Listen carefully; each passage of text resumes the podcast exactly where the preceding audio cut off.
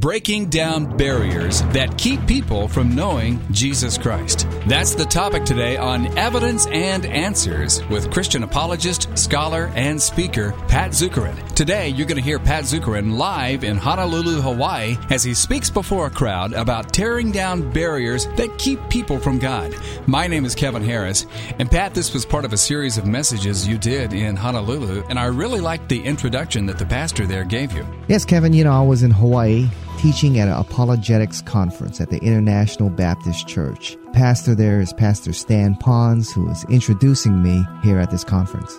I'm reminded of a verse that goes like this that the law came by Moses, but grace and truth came by Jesus Christ. And I meditated a lot upon that passage throughout my ministry, and I realized that over and over again it refers to grace or mercy and truth in that order. And so it really behooves us that when we want to engage the culture, that we engage it with a great deal of grace and mercy. But at the same time, there are a lot of people that are Christians that will engage the culture with love and grace and mercy, but not with a lot of truth. It's not that they don't believe truth, but they don't know how to put that truth together systematically from Scripture and appropriately engage the culture. On the other hand, there are some people that know a lot of truth. They've been taught a lot of good stuff from the Bible, but they've become so heady with that knowledge that they have forgotten to engage the culture with grace with their truth. And it's really a blessing for us here that we're learning that balance to do it like Jesus would do it. If you come here to church, you go up and down the Pali and you can see nothing but various religions and cults and isms and spasms that are out there. And here on this island, sometimes different than the mainland, and that people are very much entrenched in their false belief system. And for those of us who live here know that we're not here by accident, that God has sovereignly designed us to be here to have a ministry of engagement to our culture with grace and truth. And so today we're having a very special speaker that's going to help us learn how to do that with the barriers to this uh, ungodly belief system that's out there. But I especially appreciate our speaker because he's not someone who just knows this truth, but he lived in the same culture in which we live today. So he knows this culture. Although they're unbelievers here as they are anywhere else in the world. And the truth will never change. Now, how to do that with grace and truth is what we're going to learn today. And we'd like to give a special aloha to Pat Zukeran. So, Pat, would you come? Privilege always to come back home. I work for a group called Probe Ministries. It's a Christian apologetics ministry. Apologetics is the defense of the Christian faith.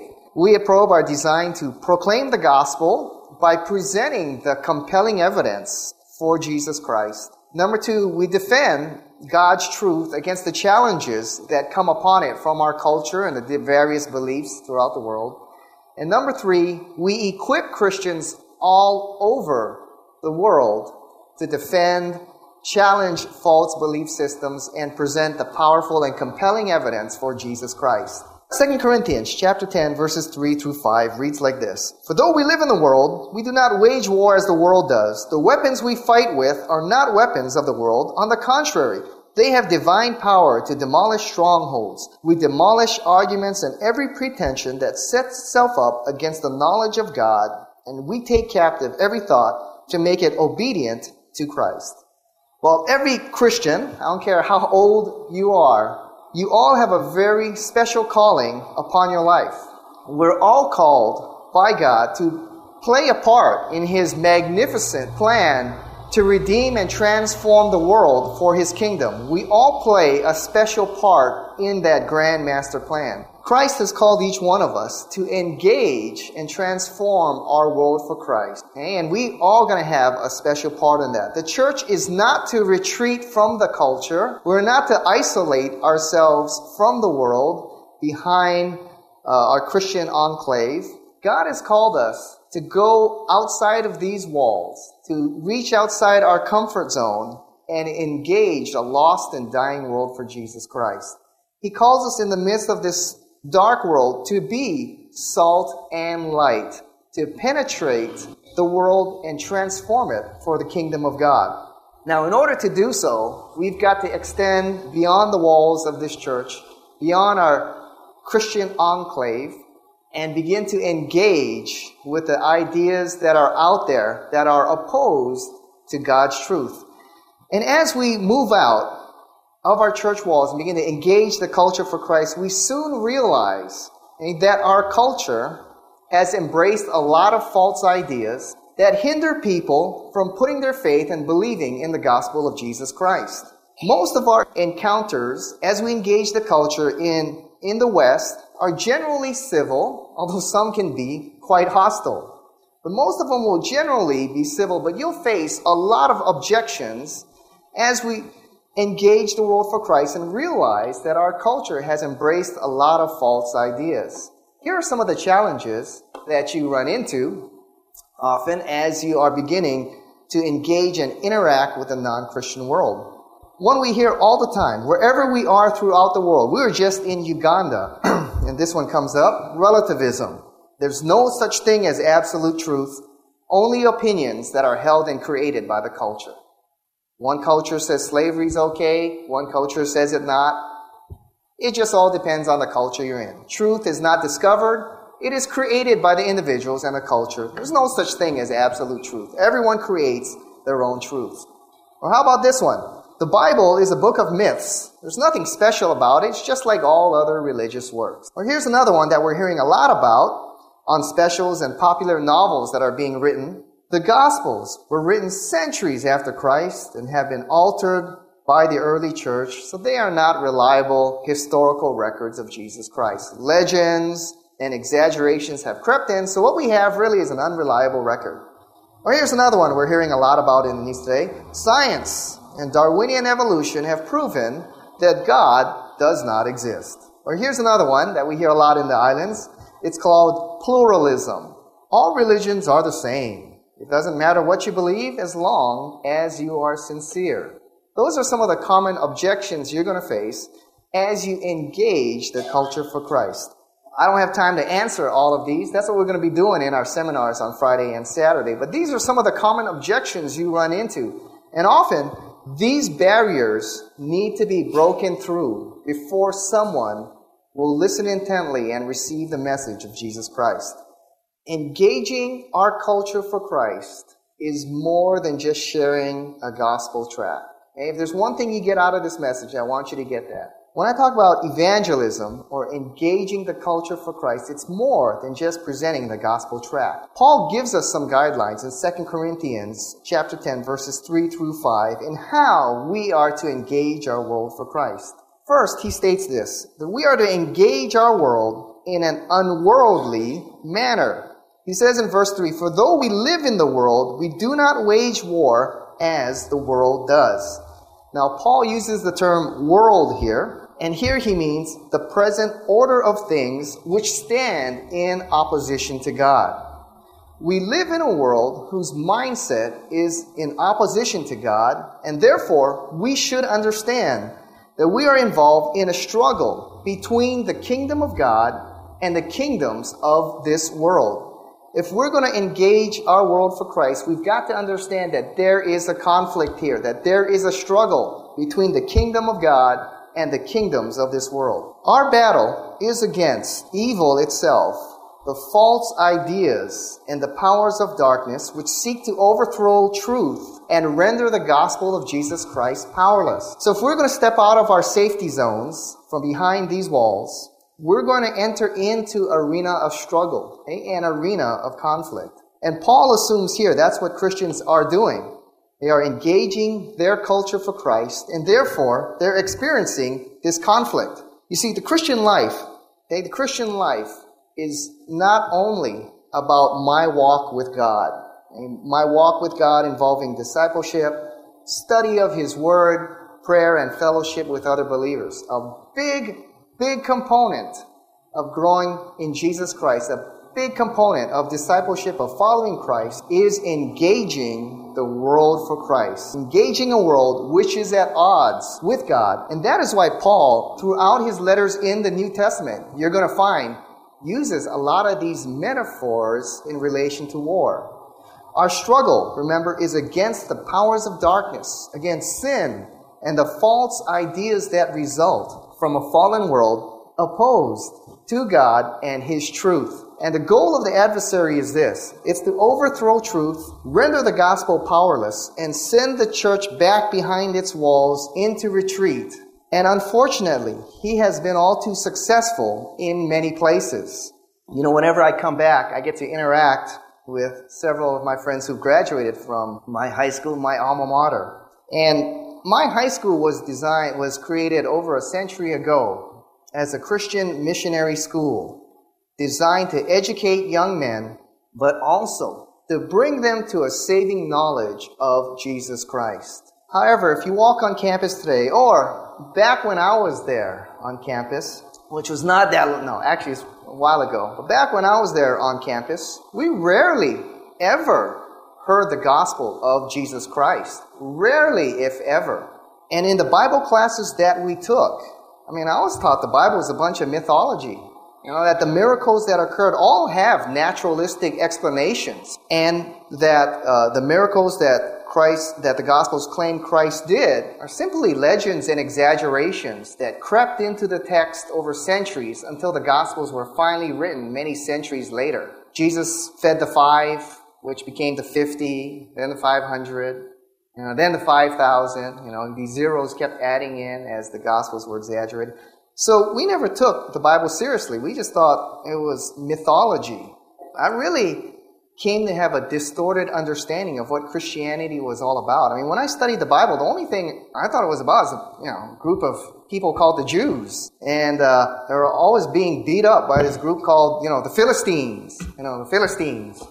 And, uh, you know, eventually Philistines lost, and, and, and uh, I thought they went to Southeast Asia and became the Filipinos, you know, but I, I, I already know what, what the God, I, I rarely heard the gospel being proclaimed. To be honest, the most powerful presentation of the gospel came uh, in my third grade reading class from my uh, third grade teacher who's sitting over there now.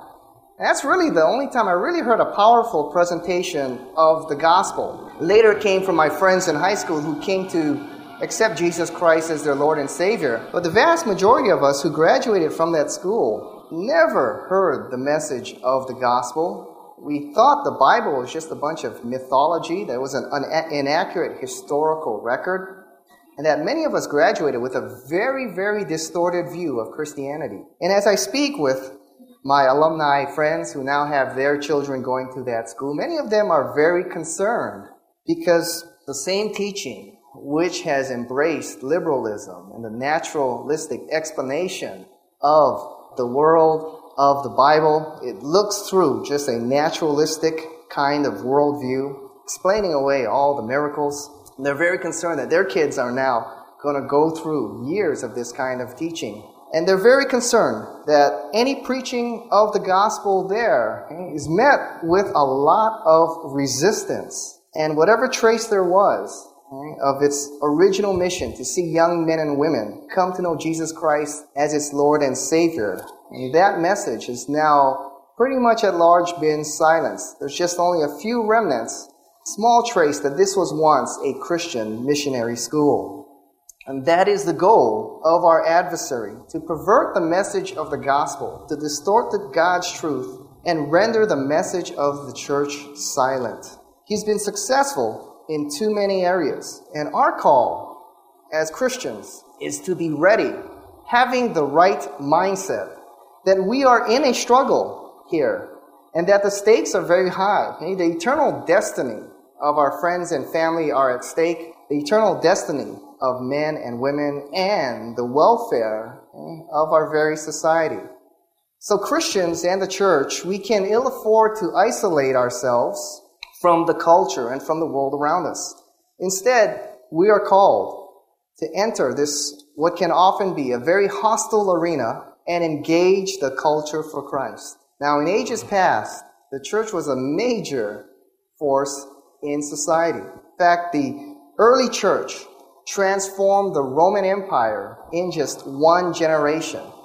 And church historians have been looking at that, trying to figure out how the early church was able to just turn that Roman world upside down. And my church history professor gave us a very easy explanation. He said they were able to outlove the culture around them, and they were able to outthink the culture around them.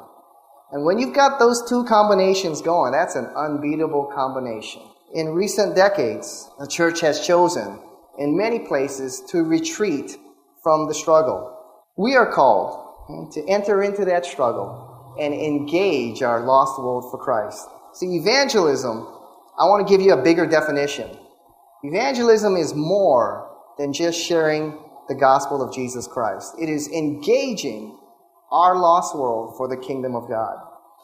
And Paul states that when we engage the world, we're not to rely on worldly wisdom, attitudes, and the tactics of this world. He says we engage the world in an unworldly manner. Second, Paul states that we are called to demolish strongholds that keep people in unbelief. Verse 4, he writes this The weapons we fight with are not the weapons of the world. On the contrary, they have divine power to demolish strongholds.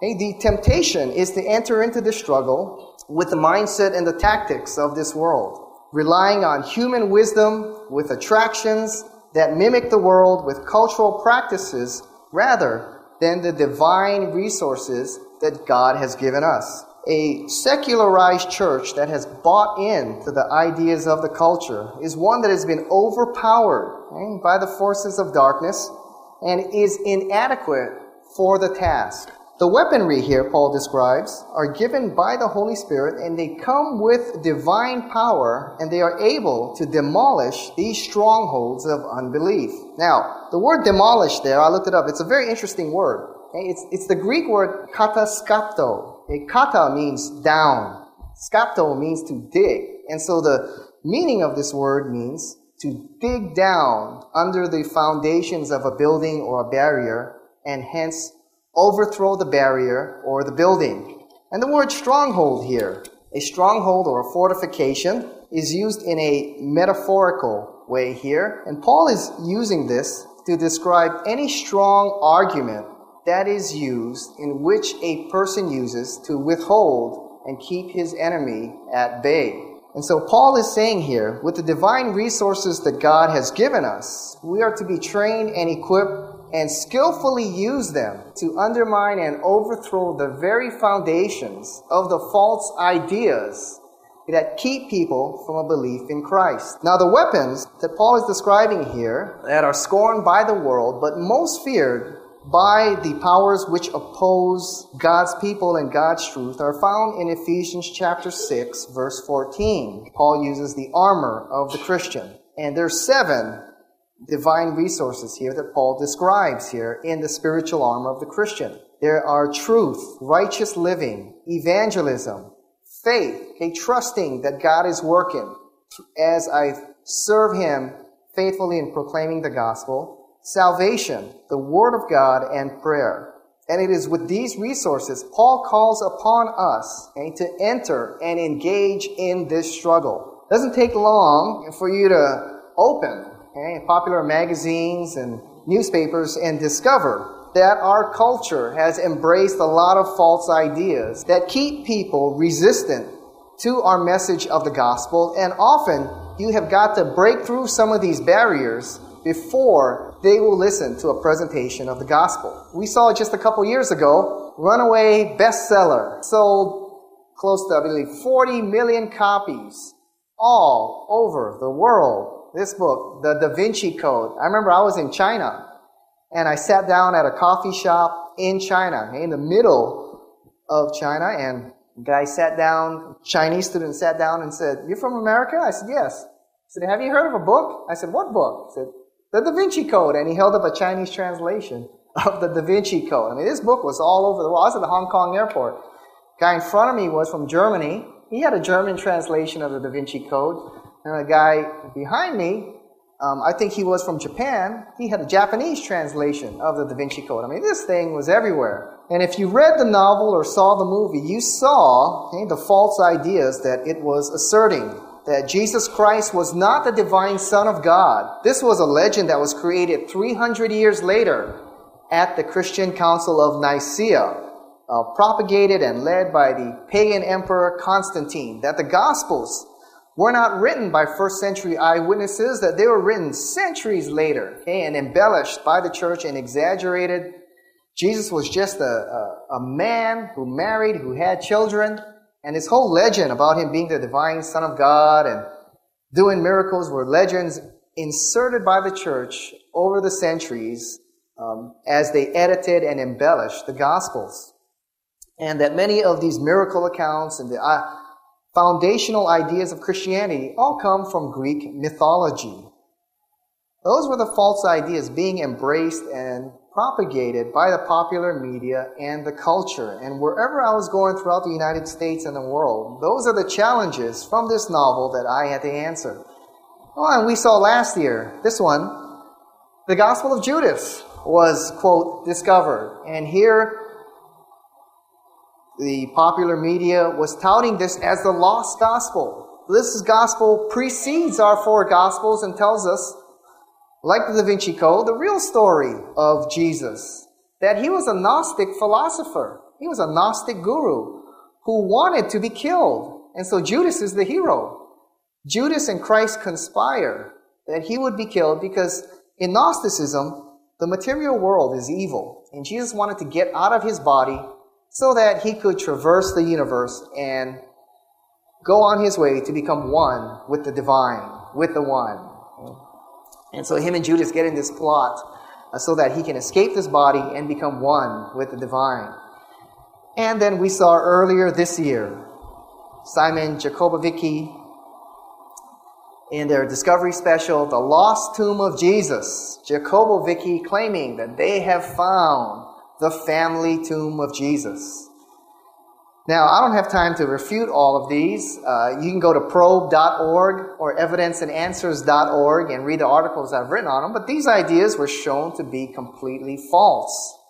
However, hey, our culture embraced these ideas, and we're often using these ideas against Christians to send them into retreat and to silence the proclamation of the gospel and to silence the church. And so throughout the world, I was going addressing these issues. And one of the things that Christians fail to realize is that challenges like these are a tremendous opportunity to share the gospel. Because there are curious people all over wondering can Christianity, can the Bible stand up to these challenges? And they're waiting to hear an answer, and they're interested. And so throughout the world, I had a great opportunity okay, to demolish these false arguments, as Paul states.